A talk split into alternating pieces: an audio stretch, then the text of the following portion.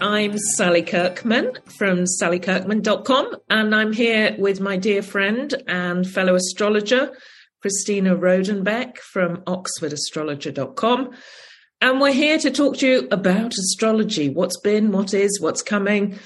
Um, and do please check out our websites as well because we both do i do weekly horoscopes christina does monthly horoscopes and you can sign up for those on a subscription service and they're fantastic to read as well but here we are talking about astrology exciting month coming up eh, christina and an exciting month it's been actually it all seems exciting Uh, yeah, well, we're we're going into eclipse season, aren't we? And that's always fascinating, and there's stuff happening. Um, yeah, how was your? Let's do a little bit of retrodiction, Sally, shall we? Oh, yes. Um, how was your? How how have you been in the past four weeks? Well, I've kind of have really noticed. I mean, Aries ascendant. I've really noticed that Jupiter. It's been quite full on. I'm constantly, you know, really busy, social, chasing my tail. Lots happening.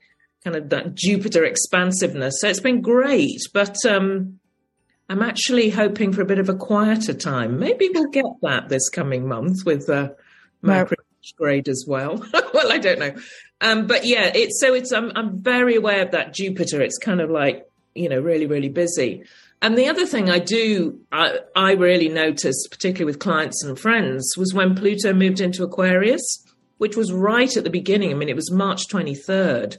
So it was kind of the beginning of Aries month there were a lot of breakups or things coming to an end around then, which I thought was actually quite interesting.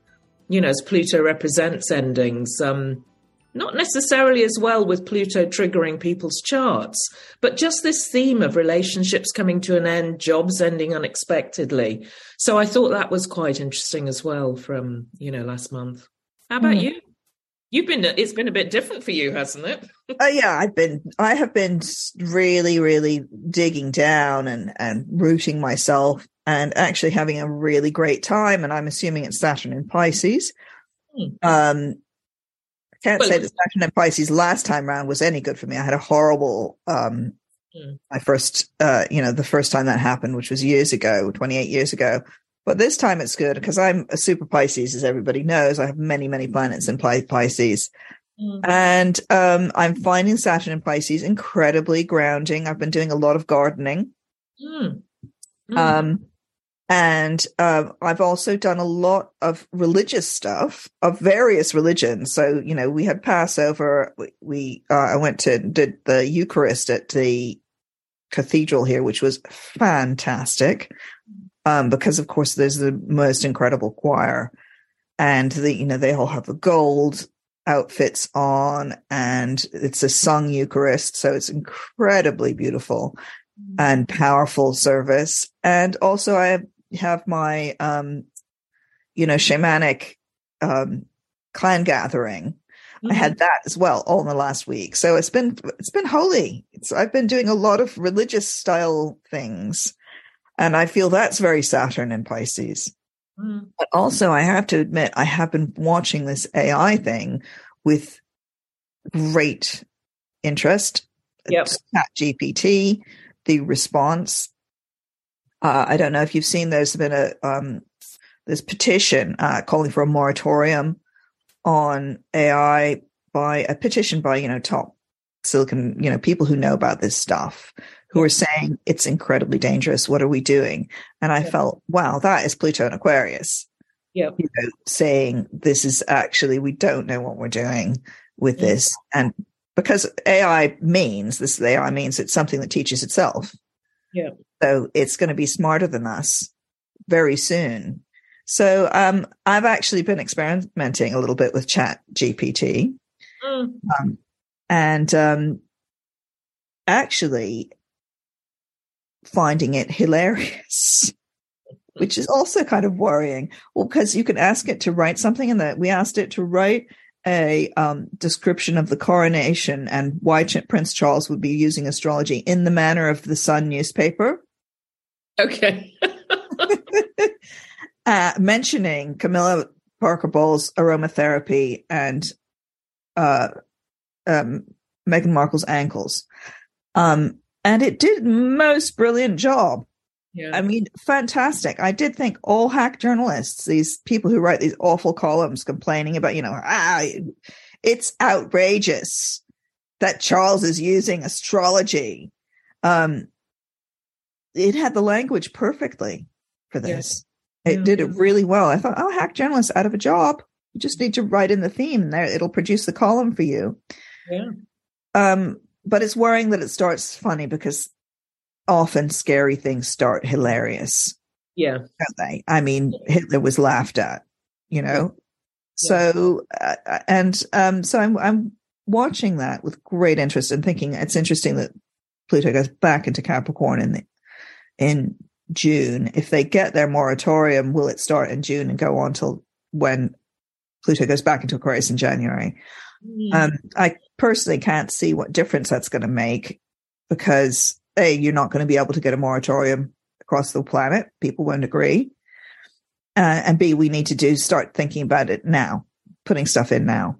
Yeah, yeah, interesting. They're really interesting timing, isn't it? It's perfect timing. I mean, absolutely perfect timing because AI has been, I mean, it's been going for ages, but Chat GPT and you know the um, the sort of artificial intelligence people have been sort of working with it, using using it since the end of last year. More, I think it's been more in the public eye. So for Pluto to come into Aquarius and say, "Hang on a minute," you know, how dangerous is this? I mean, this is a side of Pluto, isn't it? The danger side. So I think it's great timing. Yeah. I mean, it is, yeah. it is really dangerous. That's, that's the thing I hadn't quite got a grasp until Pluto came into Aquarius. Yeah. But it's actually, there's a whole bunch of stuff about this that we need to consider. Uh, ethics, basically. We need to talk about ethics. Mm-hmm. And I think that Pluto, it's, that's also interesting that Saturn is in Pisces with this discussion of ethics. Yeah. Um, and uh, Pluto is sort of the anti ethics planet. Pluto has no ethics. You know, it's not about ethics. Yeah. Uh, you know, when we talk about ethics, we're talking Jupiter, Saturn stuff. Yeah. Um, and Saturn in Pisces is talking about ethics on a very, very, very big scale. It's mm-hmm. about religious ethics, you know, mm-hmm. um, or ethics for everybody. Mm-hmm. And uh, yes, so I've been a very fascinating month. I, I've actually really, I'm really enjoying it. I've been really enjoying it. I'm enjoying the the fact that it's.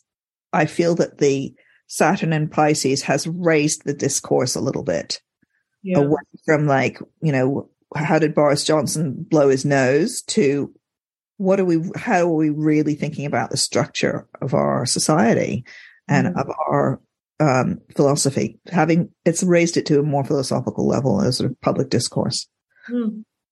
Interesting. Well, let's hope it progresses like that. yeah. Sorry, cynical laugh there. Maybe it's my own private public, dis- you know, my my projection of what's happening, probably. Um, but yes. Um, so we're going into Taurus month. We are, we are, and it's always a lovely month, isn't it? You know, particularly you know, northern hemisphere. It's it's abundance. Mm. Produce, things growing.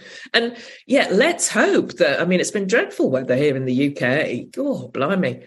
I mean, mm. winds, rain, spring just hasn't really got going. So I suspect, you know, the sun's move into Taurus will start to bring the better weather. And also, often when Mercury turns retrograde, which it will be doing in Taurus, that often shifts the weather in some way. It's very linked to the weather. You often get extreme weather. So maybe we'll leap into a you know, a really sort of abundant and sunny uh, month ahead, which I, I, and, and we can be outside in nature, in the garden, getting things growing. So yeah, so I mean, it's it, it's always a nice season, Taurus season, isn't it? In that in that sense. And weirdly, I mean, um, it's actually the weather's been sort of interesting and okay here. I know it's been different on the south where you are. Yeah.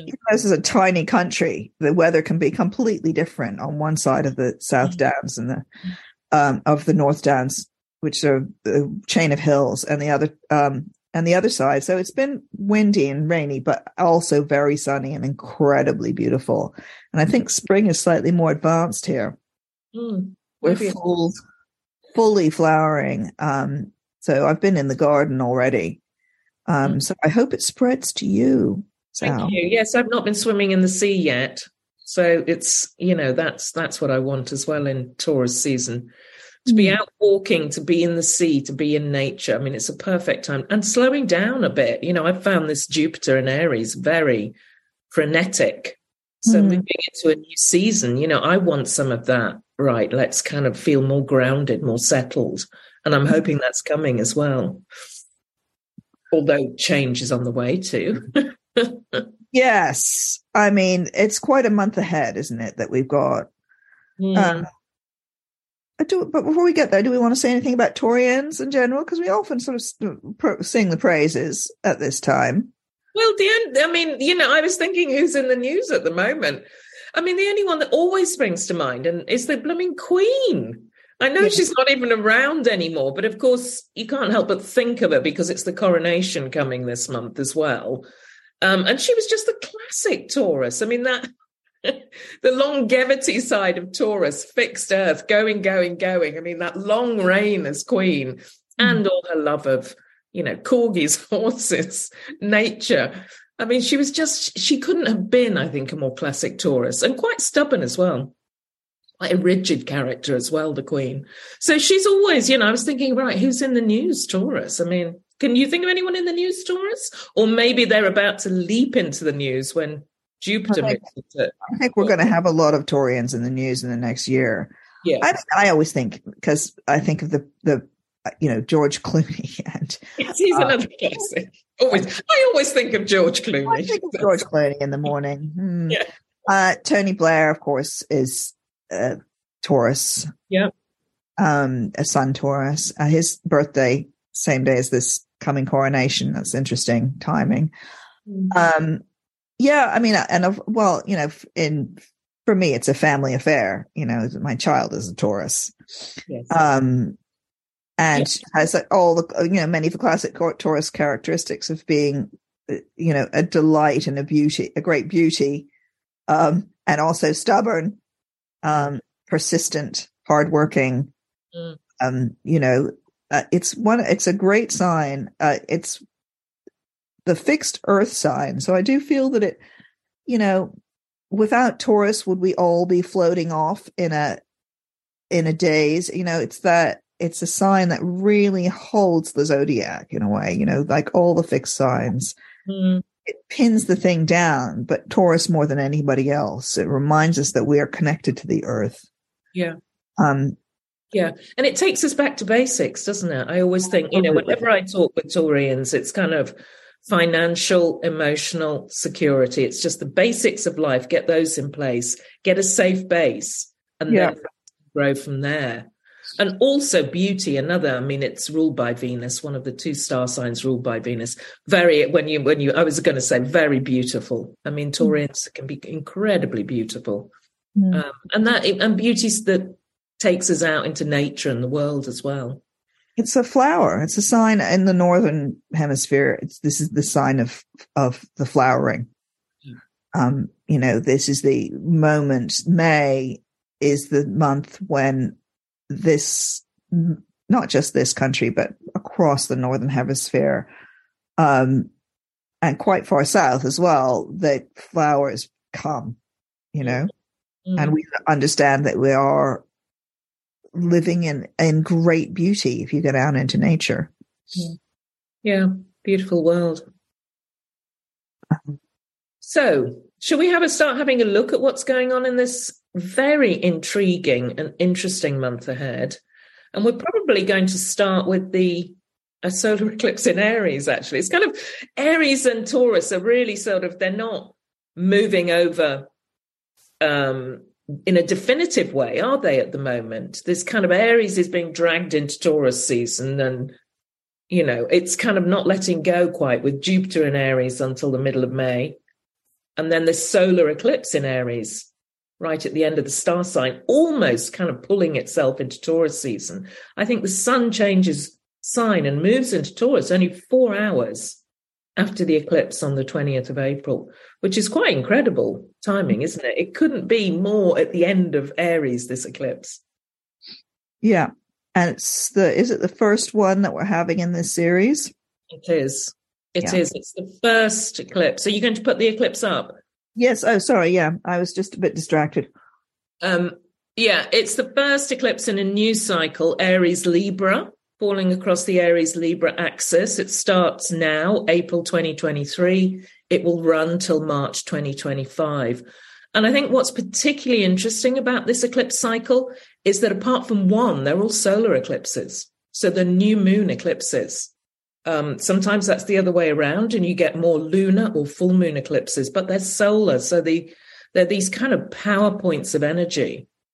I mean, solar eclipses can be about new beginnings, things starting, but usually because this is eclipse law in a way, usually after an ending.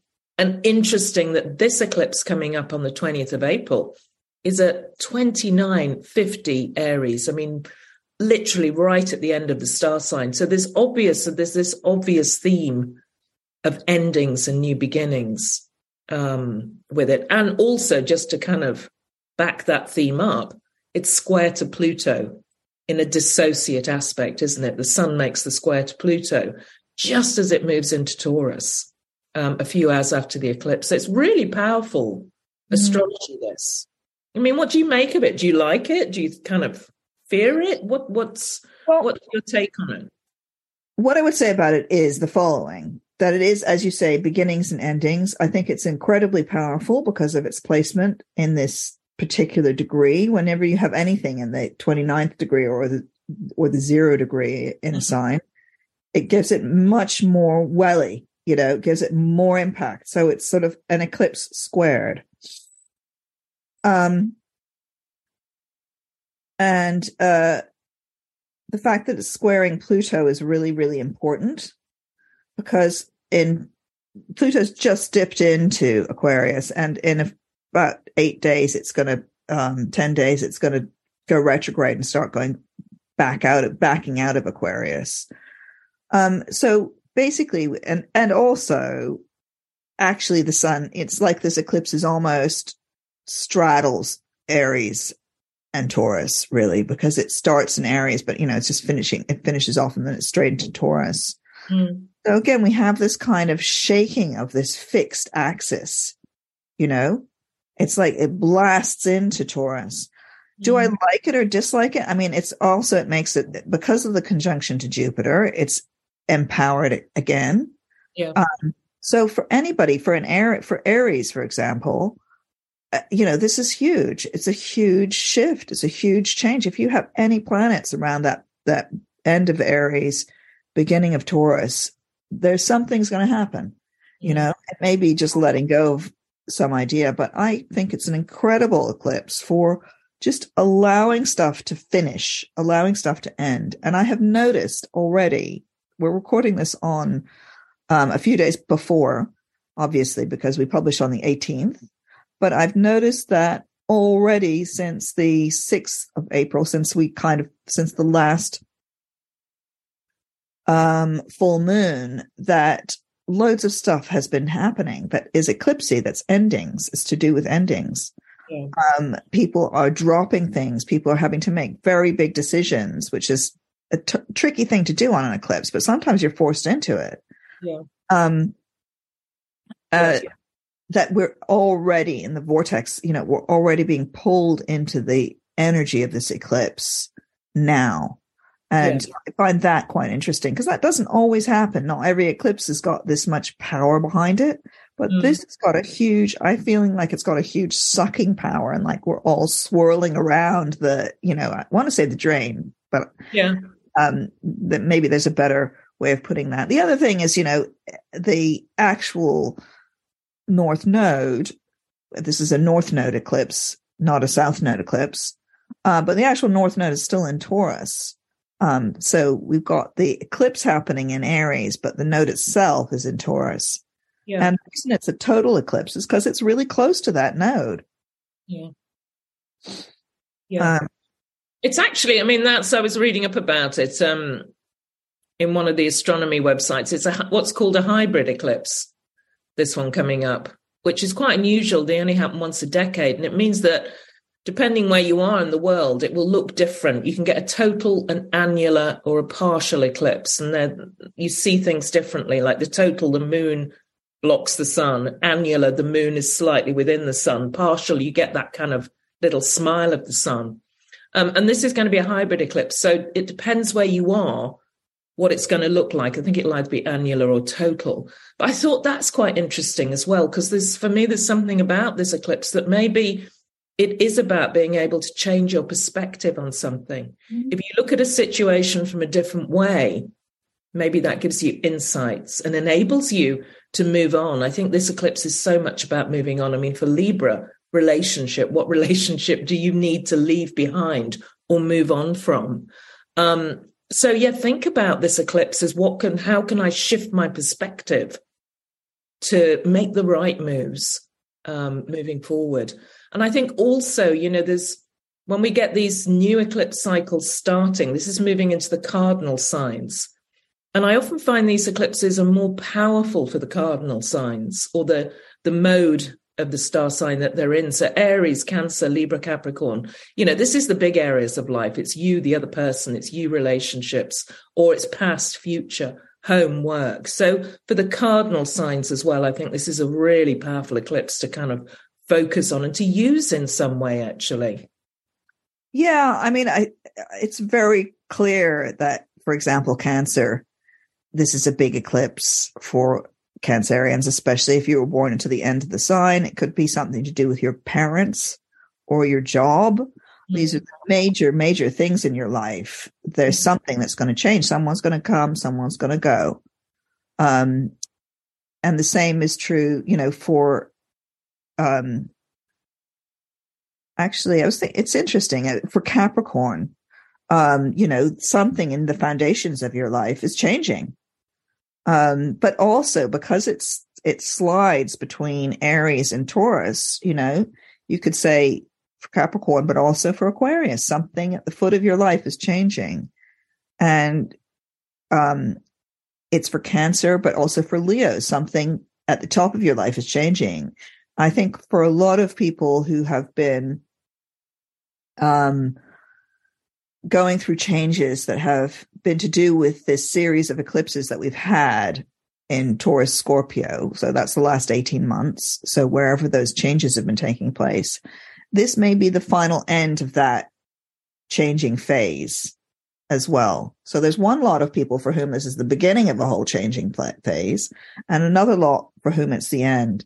And for the fixed signs, that is Leo, Taurus, Aquarius, Scorpio, you're going to have one more fixed eclipse, but by then the nodes will have moved into a different, um, will have moved into Aries and Libra. So this is the big one. This is the big full stop, the ending of that process of change that you've been going through for 18 months. And I, and it's somehow it's got fireworks. It's got but it's like a it's explosive you know there's something about this eclipse that is very dramatic um i feel i'm actually thinking also about you know some people are like just finishing their exam starting their exam season here you know um and the so that's university people at university and people at school are starting that season of finishing off the academic year.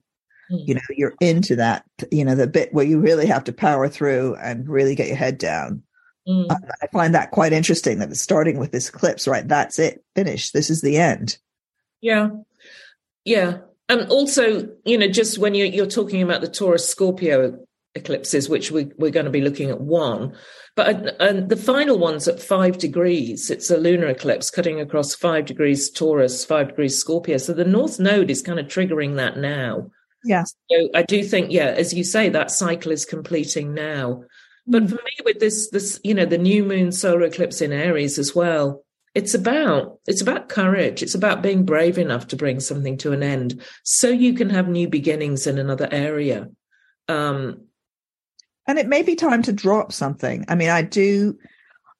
If there's something that you've been hanging on to, thinking, "Oh, this is going to resolve," this is going to work out I'm going to hang on to it. I mean, uh, for Libra, this would be like a relationship, right?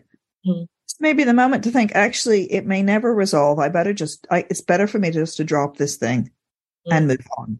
You know, I had the experience and the experience was the thing. Yeah. Um, you know, and And, um, you know, obviously that'll be different depending on where this ends. Um, um uh, where it falls for you rather. Mm-hmm. Um, so, you know, the, it's, for say some say Pisces, for instance, you know, this could be something to do with a way of earning money that finishes. You know, you're not going to be earning money like that anymore. You need to move on. Yeah. And the same for Virgo, I would say as well. You know, it's the the money axis. Um, so it could apply to Virgo as well. So yeah, it's about where it falls um, in your horoscope. Mm. And being brave enough to let go of something um, big as well. So this is not like some minor, like I'm letting go. I mean, you know, I'm changing my shoes. Yeah. This is a big thing that you might want to let go of because actually it's it's also blocking. Yeah. And I think from, you know, the other thing with eclipses is that I mean, as you're listening to this on the podcast, you might not be that aware of what this is about for you. But I think with eclipses, you know, they do bring what's hidden to light. So they're often involved with external events things that happen that are these turning points or signposts in life. So, as well, really listen out and watch for what's going on on or around this eclipse because you might get a sign or guidance about what this is about as well. And you probably already are. I mean, as we're, because there's this, the thing about eclipse season is that there is this run up to it. Um, and, you know, a lot of astrologers, me included, would say that, you know, the eclipses then may have some kind of uh, effect over the following six months. But there's definitely this powerful pull into an eclipse season that begins two weeks beforehand, really, yeah. you know, from that, the previous lunation, and then carries on into the two weeks afterwards. Mm. So we we have the eclipse coming on the 20th then we have the next eclipse on the 5th. And then there's the two weeks after that. And that is the eclipse season. So these the two weeks before and the two weeks afterwards. So it's a quite a long period. It's a six weeks period. Um, and so pay attention during that time. So you have this, uh, a pair, the pair of eclipse, the, the eclipses come together, you know, uh, um, you, you should always think of them as a pair rather than just a one off. Yeah. Um, and that space between the eclipses is really important too. That time between the two weeks in between the, the eclipses and that eh, particularly pay attention then of what's being, what's going. Yes. Um, then the next thing is sometimes the second eclipse is what's coming in. Okay. And also, I mean, there's, you know, because traditionally, traditionally you say an eclipse, wait for a couple of days, see what comes to light, then make a decision. So eclipses aren't necessarily great dates to kind of choose to take action, be decisive, start something new. But what's interesting about this eclipse is that Mercury turns retrograde the day after it mm. on Friday, the 21st. Um, and if you're looking at the chart, you can see Mercury at 15 Taurus. It's almost getting to Uranus again, this theme of spontaneity being impulsive, but then pulls back turns retrograde and it will go back to five degrees Taurus. Again, that degree of where the North Node is, where the eclipse is coming in October. So there's some kind of pattern playing out. And with Mercury being retrograde from April 21st to May 15th, you know, this is whatever takes place on or around this eclipse on 20th of April. It's probably wise to let it bed in, let it settle, take your time before rushing into anything new. It's a really kind of fine line to walk, I think, during this eclipse season. But that Mercury in retrograde, you know, there's it, it, and interesting too. Mercury retrograde often there's a hidden theme. Things come to light when Mercury turns direct. Eclipses again, hidden theme. So there, there are things that you may not understand, you may not be able to get to grips with, you may want to review, reassess, and then things really leap out, start moving mid May. So it's this really interesting kind of period going on. Mm-hmm. Um, yeah, I wouldn't even say it's about bedding down because I think it's like almost like you might look into the, you might find there's no bottom. Mm-hmm. You know, you look into the into the hole or whatever, and you see, oh, wait a second, there is actually no bottom to that hole. Mm-hmm. Um, so I would be very cautious actually about looking over, you know, you're looking over the edge of something, mm-hmm. right? Should we talk about the coronation? Uh, because I think this is absolutely fascinating that the coronation of Charles III is happening in the midst of this tumultuous, this season of uncertainty. Um, I would say, and I actually the the the the idea of uncertainty is um, the feeling of uncertainty, not knowing the future, is has hardly hasn't been so powerful in a long time. I mean, we've been, um, you know, a few a decade or so ago, the future seemed to be more certain, but we've been becoming into increasingly uncertain times as the years have gone on. Mm-hmm. And this is a moment of great uncertainty, I would say. Yeah, and I just I just want to sort of pick up on before we sort of leap into the coronation on a personal level. I think that's really important with this month coming up. Mm. You know, with the this Mercury retrograde, it feels like a really powerful Mercury retrograde, and I think it is about it's okay not to know. It's okay to be unsure. It's okay to feel unsettled. It's okay to kind of wait. And it's okay to pull back from the brink. Yeah. Yeah. You know? You've got people who are saying you have to go forward. Forward is the only way because blah, blah, blah. Don't pull back from the brink. And it's interesting that we're, they're talking about this AI moratorium back to that, you know, which is Uranus, of course, is, uh, is, uh, um, connected to AI and computers, etc. And Mercury goes retrograde just before that. Um, so we'll see what happens. Um, mm. But I would say it's a great time to pull back from the brink of making a really uh, huge decision. Yeah, and and particularly, um, I think for the fixed star signs with this as well. I mean, Leo, it's in your career sector, Taurus, personal sector, Scorpio, relationship sector, Aquarius, home, family sector, past. So I mean, for those, for Leo, those signs. Sorry, I didn't mean to speak over you. Um, but Leo, you can you can you know change your mind about your career, for example. You know, mm. during this period, um, mm. you don't have to power forward. You can change your mind about you know uh, what your next move is, and actually just wait. Yeah, just wait because also Jupiter moves into Taurus mid May. So that's when the prize comes. That's when, you know, the right move, the time to make the right move comes. So it really there's there's there's this theme of sort of holding back and waiting. So I just wanted to kind of add that in before yeah. we get to Charles and his coronation, which is incredibly fascinating timing, isn't it? Um, I mean, um, yeah, it's it's shall I put Charles's coronation up? Would you like that? Yeah, yeah put the coronation part up because this falls after the eclipse on there's an eclipse on May the 5th, which is at 14 Scorpio. So part of this Taurus Scorpio cycle, um, which is coming to an end this year. Um, and May the 6th, and May the 6th, May 5th, May 6th are often dates that I know Beltane is traditionally May 1st, May Day. But May 5th and 6th is actually the period that's halfway between the equinox and the solstice. So it's seen as real sort of deep midsummer.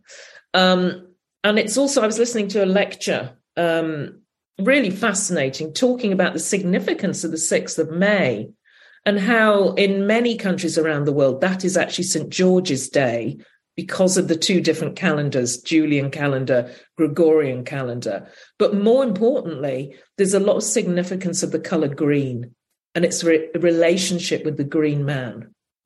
Um, and and I mean that that has been I don't know if anyone's heard about what's happening with the invitation. I, of- I will actually put the invitation up on this um, on the screen as well because it's so fantastic. Actually, so, in my so opinion. It's so richly, it's such Taurus, isn't it? It's such a Taurus invitation. Um, there's yeah, there's been controversy because the Green Man is on the invitation to the coronation. So you know, it's saying, oh, this is a symbol of paganism, um, and this shouldn't be on this event.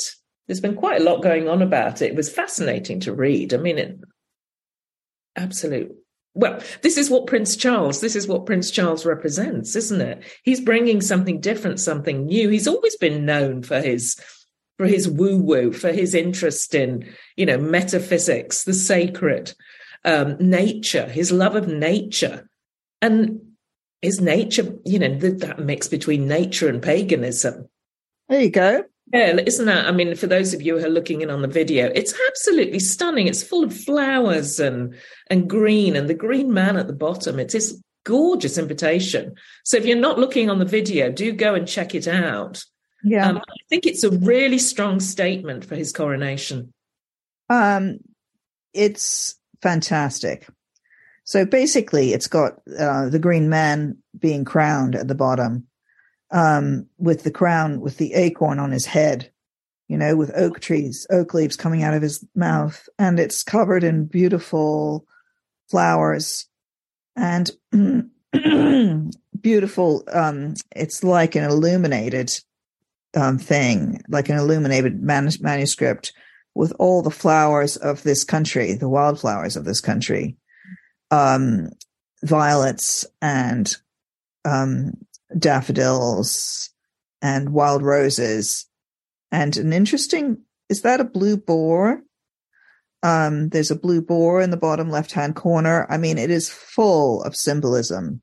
Mm. It's the thing that you probably know about Charles already, but the thing to emphasize is this is a person who has lived a life where he has been we know that he's very interested in sacred geometry that he is uh, as an astrologer that he is interested in the symbolism and what it means to be the symbolic meaning of kingship not just the act you know the you know having wearing the bling but the mm-hmm. symbolic meaning and it means I would suggest that uh, this green man is he's talking about his role as protector of the islands, mm-hmm. protector of this country, and protector of the nature of this country because he's been an environmentalist since the 70s. Um, you know, all of his many vast holdings, vast estates are organic. You know, they're not, and and they are. Um, he's always made this attempts to be organic. You know, to bring on the green agenda here. Um, and he may not have been able to, he's not going to be able to influence um, policy because that's not how the, you know, he's not that kind of king, but he can influence the feeling. And I think that he has quite, as a Scorpio, you know, he has quite a deep understanding of the, the mystical power of kingship. And that's what this invitation is about. It's about the mysticism. Yeah. Um, no, definitely. It's interesting that also there's a C in the middle, which stands for Charles, but also stands for Camilla with these two, with the little robin. And is that a wren? What kind of bird is that? I'm not very good at birds. I think it's um, a wren. In, in the middle there, beside the mm-hmm. strawberries and the um, pinks and the violets. Um, mm-hmm. and the Columbine there is so sweet. It's a very beautiful invitation. Mm. So let's look at the chart for this. I'll yeah. get that up. Um, the chart for this coronation and how that relates to the um, invitation. Yeah, and it's important to say, I think, that you know the coronation is happening the day after an eclipse, and and sometimes people go, "Oh, why is it happening near an eclipse? Surely that's not a good thing." But the eclipses have always been about the leaders of this country. It's the king is the sun, the moon is the queen, and eclipses they often show the sort of rise and fall of leaders. Um, and this royal family, in particular, as we were saying earlier, you know, they do everything on eclipses. They do everything on eclipses. He was born on one. Um, there's births, there's marriages, there's divorces, there's deaths on eclipses. So, you know, that's that just kind of is is perfect symbolism in a way that again, this important event is happening on the back of a, a Taurus Scorpio eclipse. He has the sun in um, Scorpio, he has the moon in Taurus. So he's very in tune with what's happening up out in the universe as well. Um, and of um, course, the queen was a sun Taurus. Yeah. And this is, you know, the queen is dead, long live the king. That's yeah. what we're doing. So this is the burial, the final uh, burial of the queen, goodbye, and the beginning of his, you know, this is his coronation at this at this moment. Yeah. Uh, and it's interesting, you know, Leo is rising, of course. Royal sign. Um, I do notice that Lilith and Leo is rising too. So there is a, a dark fairy at the feast. Okay. suggest, like as in Sleeping Sleeping Beauty, you know, there's a, there is a something at the feast that is a, a fairy, um, uh, that brings some kind of darkness mm-hmm. to that. A Chiron is on the midheaven, which is interesting because mm-hmm. Charles himself is very chironic. You know, he's got a Sun Chiron conjunction, I think. And Jupiter is at the top of the chart as well. Yeah, and it's noticeable that it's a very full 10th house. The sun is the ruler of the Leo ascendant in Taurus and heading to Uranus. There'll be a Sun Uranus conjunction. I mean, so Uranus is pulled into this eclipse on the 5th of May as well. And I think, you know, that Sun Uranus, he is, I think he does have an alternative side. Sun King, Uranus, all things kind of unconventional in a way. I think this, there is a side of him. And with this invitation and the, um, you know, associations with the green man. I think he is trying to bring something new, different, alternative um, to his kingship as well. So fascinating that the sun Uranus is there. Yeah. And I notice also that Juno is there. So Juno is in Gemini. Uh, Juno is the sign of queenship, so to speak, of the queen. And of course, Camilla is part of this in a way that we haven't seen. Mm. Um, you know, she's the other C with this. And maybe she's also, I mean, there's the, the, the Lilith situation. We'll see what happens with that. Well, but, yeah, I was going to say that, you know, Juno in Gemini and Lilith, I mean, it immediately makes me think of his other wife, Diana. Yeah, the, the ghost of Diana there. Uh, yes, perhaps. I was thinking that also this is a shared regality, you know, uh, Gemini, it's the twins. Mm. It's him and her.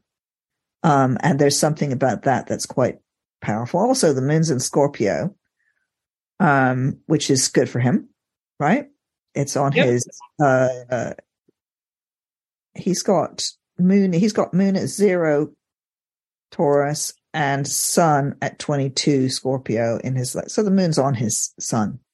So the other thing that is the mystical side of being a king, of course, is that he's marrying the land. This is a this is a marriage between him and the country. Mm. Um, so we'll see if that if this entire mystical uh, combination, we'll see how that works. Yeah, see how it plays out. Whether it'll stay hidden or be more um, mainstream um, or out in the out in the world. Well, this this is desperate. I mean, we're in a desperate straits at the moment in terms of the water in this country, which we've talked about on this before. Yeah. Um, and we need someone to come and fix that because yeah. it's been horribly polluted in the last five years or so. Um, under this government, there've been no, there's been no holding back on uh, pumping sewage into our water system yeah. systems, and it's had a terrible, terrible effect on the environment. Yeah, yeah. I mean, just not taking care of the land. I mean, it's you know, yeah, there's no been no husbandry of the land. It's really husbandry so, is the word, isn't it? Yeah, and who knows what Charles can do? But this, I like this coronation chart, and I like what his his statement behind it. Um, and I do wonder whether he was, you know, how how much he was involved with choosing the date. Probably a lot. Um, so also we need to talk a little bit about this eclipse, don't we, for what it means for, um, you know, on a personal level. The rest of us plebs the rest of us plebs. I mean, what does it mean? I mean, it's you know, it takes place on May the fifth. It's at um 14 degrees, isn't it? 14 degrees Scorpio, Taurus, a lunar full moon eclipse, and resonates back to the eclipse on November November the 8th, which was at 16 degrees. So, you know, you often get these eclipse degrees kind of pairing up sometimes. So it may be that events in November are foreground again now or it may be that something that you know flourished around that first eclipse or was revealed around that first eclipse maybe is a better word is now back in focus again or maybe completing in some way too um but yeah i mean for partnership i mean taurus scorpio it is about lunar eclipses are often about relationships partnership i often think with lunar eclipses you know, it's what triangle situation are you in? It's like you're in a situation where who wins, who loses. It's much more about people anyway. So for Taurus and Scorpio, this eclipse is really powerful for relationships, partnerships. Who's in charge? Who's the one with the power? And that may become more evident or um, be revealed during this eclipse. Yeah. And it, I mean, this has also probably been a process that you've been going through. Yeah. And that's what I do feel that there's uh, this interesting sense of endings with that. Um, the first eclipse on the 20th of um, April. And then that, that process is continuing here, you know, mm-hmm. maybe less dramatically. It's got less, there's less drama to this eclipse than the, than the previous one. Um, and uh, so because it's not as um it's not as bold as the last eclipse is it no um but it's interesting also that a few days later jupiter moves into taurus and is at zero degrees of taurus quite soon so we have this eclipse that's um across that scorpio taurus axis and then we have jupiter moving into taurus so there's so much activity at the moment um, there's still so much activity across that Taurus Scorpio axis. Yeah. Yeah. Yeah, but and, still, there's still a theme of kind of being in the dark a bit during this eclipse because Mercury remains retrograde, doesn't it? And that the powerful turning point this month is when, you know, Mercury turns direct on the 15th, Jupiter moves into Taurus on the 16th. And then there's going to be a new moon as well in Taurus on May 19th, again, right at the end of the sign. So it really is worth treading slowly. Yeah, I definitely think so. treading slowly, seeing what comes out, what what happens, and not um and not being pushed into anything. yeah. You know? Yeah. Um I and um, I think that things will be kind of revealed gradually at this point. Um, it's all, you know, it's a great time though, having said all that, for uh, finding out secrets, discovering that stuff in the attic, all of those Mercury retrograde things are even more exaggerated now. Mm. Um, yeah, and, and particularly interesting that you're talking about that makes me think for Gemini, because, you know, Mercury is Gemini's planet. It's retrograde in Taurus, the most hidden sector of your horoscope. So time really to dig deep into things, dig deep into the past, look at what can, you know, personal issues that may need, may need some light on them slowly. Yeah. Um, for Libra as well, isn't it? You know, looking underneath that rock. yeah,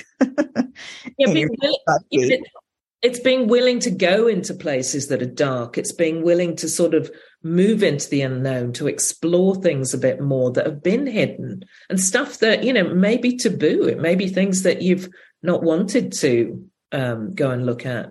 Also, I'd say, you know, with Mercury retrograde um, for for Virgo again, your planet. This is in your travel and study sector, so I would imagine it's a time not to rush into big decisions in those areas. There may be changes that come. There may be events that happen that mean you're wise to wait a little um, until the middle of the month before then saying yes to opportunities. Yes, I mean, and also fantastic for study. You know, yeah for revising. This is the like the or um the Uber eclipse stroke Mercury retrograde season for re- revision.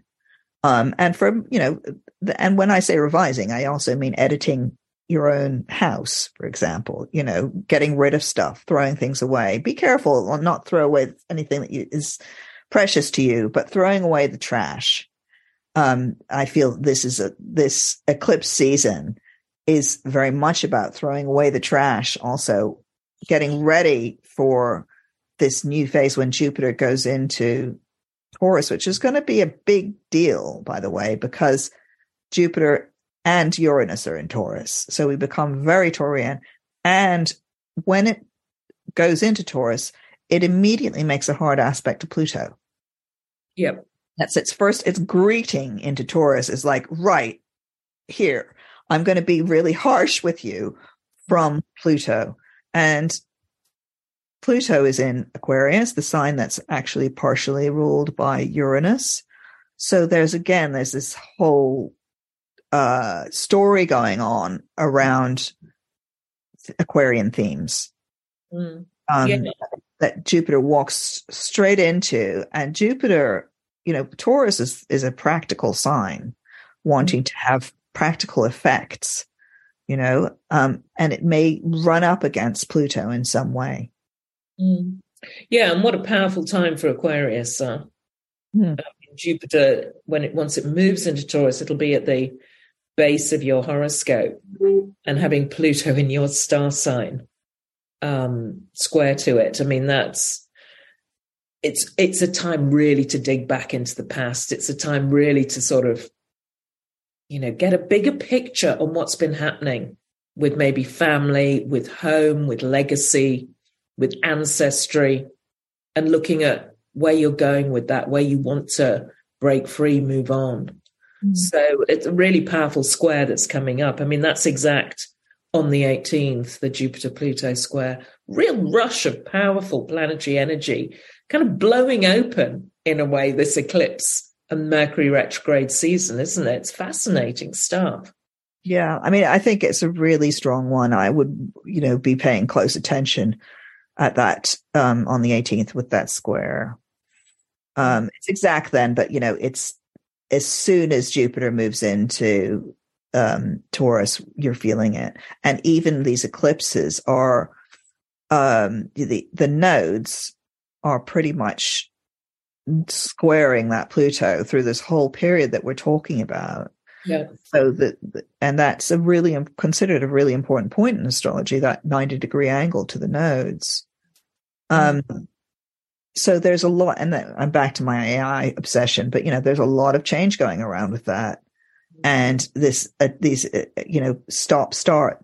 And you can, you may be able to see that personally in your life somehow where is it that you need to put the brakes on? Yeah. Um, also, I mean, you've got to bring up the theme of money.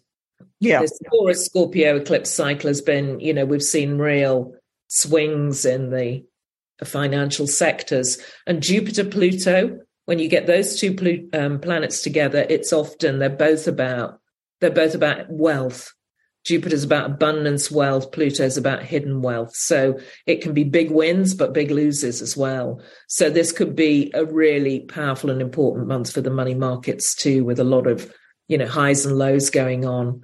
Um, so particularly Aries Libra, keep an eye on all of that because Taurus Scorpio is your your money axis. But I mean, it out in the world, what's happening will will impact. So so really notice what's happening in the money markets too. I would say. Yeah, well, just banking in general, right? Or yeah. money in general. Because one of the things that we've been wondering about all along is what does Uranus and Taurus mean? Does it mean, you know, that we're all going to do crypto? What I don't know what turns out that's not the thing. Although you mm. can't cash is going that's a, it, the departure of cash is incredible i mean i've been in my high street recently and a lot of shops just don't take cash anymore um, and that's the Uranus and Taurus, because Taurus is a very sort of cash science about money, you know, actual money, whereas Scorpio is more the idea of money, I guess, or the investment. Um, and this story about the banks and the big wobble that we had, this is not going away. No. This is not going away. It's not like, oh, it's all okay now. When Pluto goes back into Capricorn, there will be more about this. Yeah. Yeah, mm. absolutely. And Pluto moving in and out of Capricorn until November 2024. Yeah. You know, these, these Taurus Scorpio eclipses till later this year. But yeah, it's not going away. It's going it's going to be, you know, really significant shifts. The whole structure of how of cap, you know, capitalism basically, that's Pluto and Capricorn, is changing and we ha- we don't know which way it's going yet but these eclipses are part of that story aren't they? Yeah they are.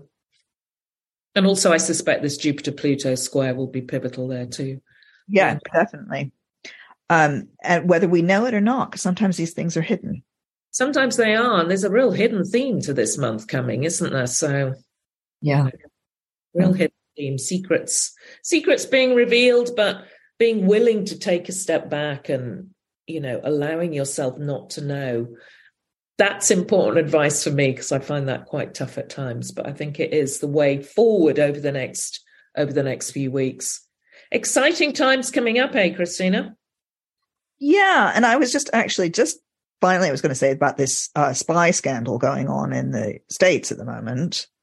That's also part of this theme of uh, espionage, things that are hidden, secrets coming out, um, and I think we'll see more things like this uh, in the pe- next uh, four weeks, actually. Um, and I wonder, Sal, is it a good time to bury your own secrets? Or should you be worried that they're going to be revealed? Because of course, astrology can go either way, can't it? You can either end up in it's, you know, is it a good time to bury bad news, so to speak? Well, both. If you yeah, bury secrets, you're always worried they're going to be revealed. There's, you know, that's that's the whole process of burying secrets, trying to bury the past. It can always come back. Maybe it comes back later at a different time. Um, yeah. Yeah. I mean, there's no right or wrong advice on that, I don't think. You have to do trust. Yeah. Trust what's right for you. Yeah. I would say don't have any secrets, but we all have we secrets. All, we all have secrets. We all have secret lives, says the Scorpio. yeah. Okay. Well, I'll see you next month. Yep, we'll see you all next month. Thanks for listening in. Bye. Bye.